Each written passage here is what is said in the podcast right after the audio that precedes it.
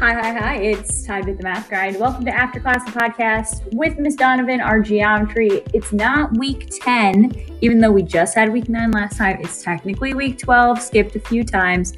Uh, but we're just going to go over our new stuff before our assessment and also the apothem real quick. So let's get into our talk topics for today.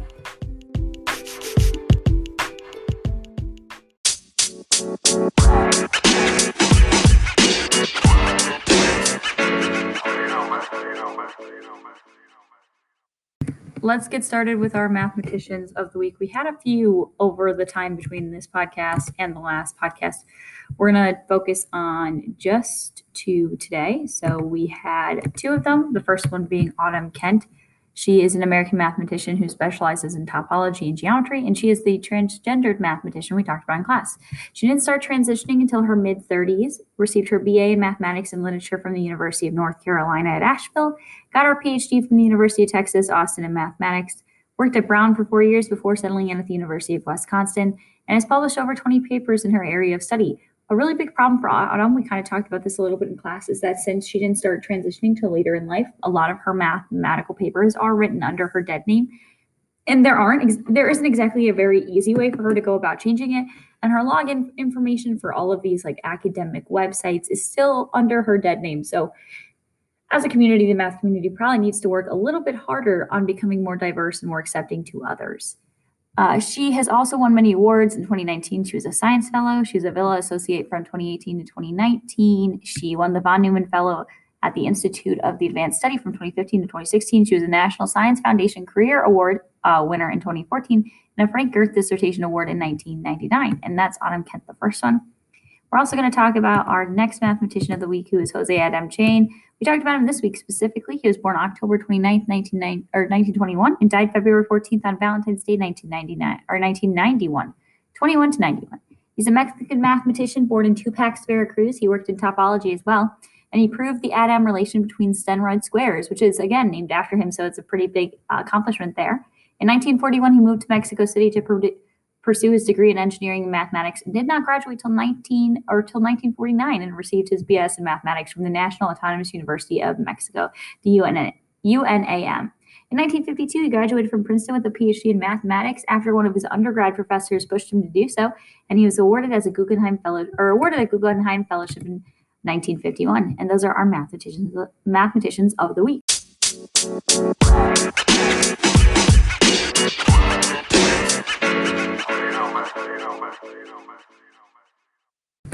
We're going to do the section by section. So the first new section is 32-1, the targets where I can develop and apply a formula for the circumference of a circle, and then I can develop and apply a formula for the area of a circle. We took our notes from the book here. So specifically, uh, we talked about circumference and area, which you can find both of those equations on your Unit 5 formula sheet. The equation for the circumference of a circle is either circumference equals pi times diameter or circumference equals 2 pi r, so 2 pi times radius. Remember, the radius is half the diameter, so 2 times the radius would be equal to the diameter. Therefore, they are the same. Remember, the circumference tells the distance around uh, the circle. It's telling you kind of, it's like the perimeter, but for circle is basically what I would equate it to. So you can either round it, you can do like 3.14 and multiply it by that, or you can multiply it by pi and leave it in units of pi. I don't have a preference, but remember you do need to like do units like if it's inches, miles, meters, something like that. Then we worked on area, which is area equals pi r squared. There is only that formula, so you need the radius, and you need to square it. So again, you'd use 3.14 for pi, or you could leave it in units of pi. These units would be like inches squared, units squared, feet squared, so on and so forth. So that's really what we did. We kind of worked on applying it. We did not finish the specific day here for when we were doing this because it was just like a lot of information. It was a lot of examples. But again, on your assessment, you will be asked to use those formulas and plug them in. So that is 32 1.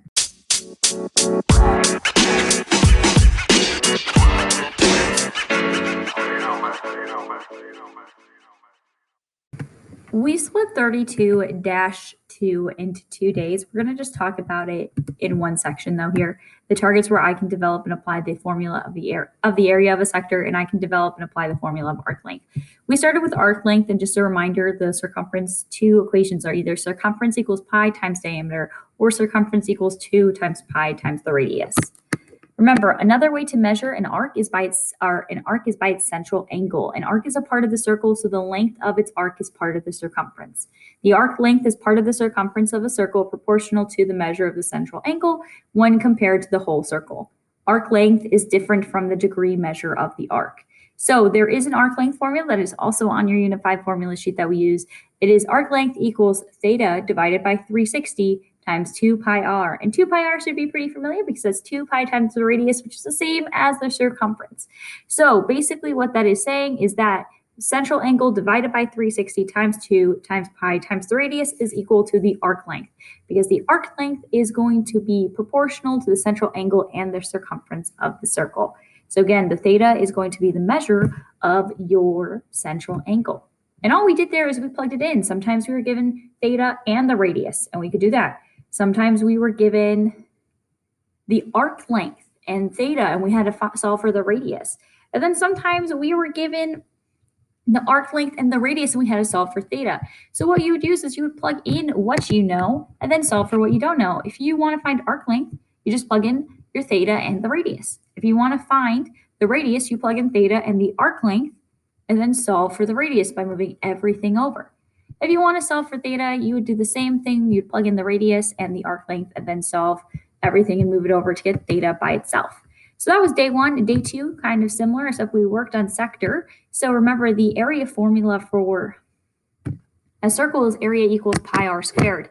Sectors of a circle are the region of a circle bounded by the central angle and its intercepted arc. And sometimes we need to know the area of a specific sector in order to find a proportion or a ratio. So if the sector of a circle has an area a square units and the central angle is measuring of theta, then there is an equation we can use, which is area of a sector equals theta divided by 360 times pi r squared. So again, it is like the same thing except uh, with air with the area formula instead of the circumference. So we did a few problems. Either A, you're given both the theta and the radius. You plug that in, find the area of the sector. Or maybe B, you're given the diameter and you need to figure out what the radius is. Remember, to figure out the radius, once you're given the diameter, you divide by 2. The last question we did is we found the area of the full circle and then of a specific sector. So remember, uh, if we were to compare those, that would tell us like the percentage of the area that sector is of the full circle.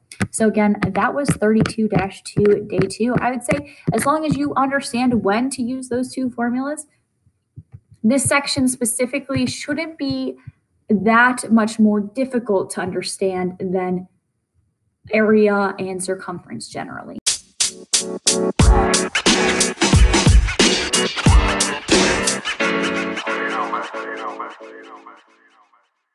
We're going to go, okay, so we're going to go over the steps of how to solve for the apothem before I go over the assessment overview, which is what a lot of you probably want to do. So this will be the second time we see the apothem. The first time on it was the second time we'll see the apothem on an assessment. The first time we saw the apothem was on the last assessment before spring break. And I imagine that's probably a little bit far away. And it was a little bit difficult when we were doing so. So to solve for the apothem, there are five steps. So the first step being you need to figure out what the measure of the central angle is. So if you have like a hexagon, you would need to divide 360 uh, by the number of sides. So for a hexagon, it would be six. So for a hexagon, the central angle would be a measure of 60 degrees. From there, you need to divide that by two. Uh, you get 30 in this case, and then divide the length of one side by two. And we create that apothem. So we can draw that line. It creates a right triangle. So we know the top angle of the right triangle is 30 degrees, and the bottom side length is eight. From there, we need to figure out what the, what the apothem is. So to solve for that x, we're trying to solve for the height of the right triangle. You can either use trigonometry. You would circle the 30, label the opposite adjacent and hypotenuse, hypotenuse and figure out which, if you needed sine, cosine, or tangent to solve for it. In this case, it is usually tangent. Or since it is a 30, 60, 90, you could use right triangles. Once you have the apothem, all you need is the perimeter. If you know one side length, you just multiply that side length by the number of sides. So Here it would be 6. We do 6 times 16 to get 96 inches for the perimeter. And you would multiply 1 half times the perimeter times your apothem. So again, to solve for the apothem, you're either doing trigonometry or you're doing special right triangles. So you need to be able to kind of draw that apothem there. And that's just a review of what how to solve for the apothem.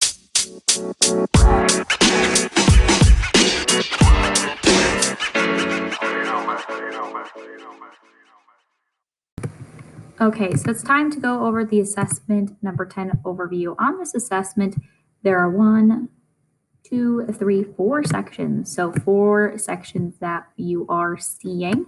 One of the sections is new. So it will be the last time you see 31 and 30, 31 1 and 31 2. It will be the first, last, second time you see chapter 31 through chapter 30 3 and 31 3 and it'll be the first time you're seeing 32-1 and 32-2. So if we go ahead and look at the section that we can skip, it will be the first section, and that's the only one. That question is going to ask you to find the measure of an interior angle of a certain shape. So remember, that's going to be n minus 2 times 180 divided by n.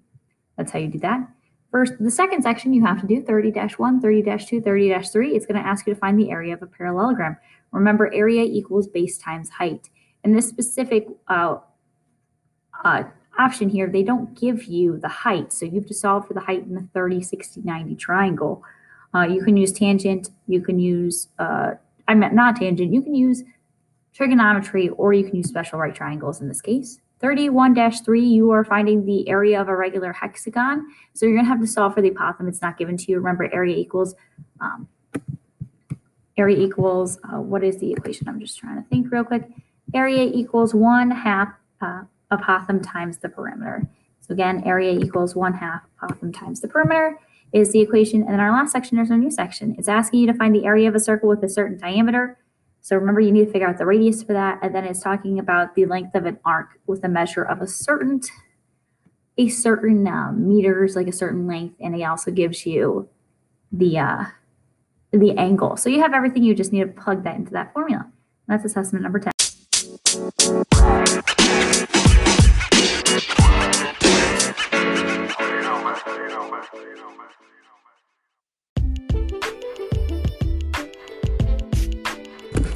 Okay, and that is it for our after class of podcast geometry week. I'm calling this 10, 11, and 12 overview. So we went over chapters 32 1, 32 2, a geometry apothem overview, assessment number 10, and our mathematicians of the week. If you have any questions, let me know. I'm uh, available via email. Otherwise, I'll see you in class.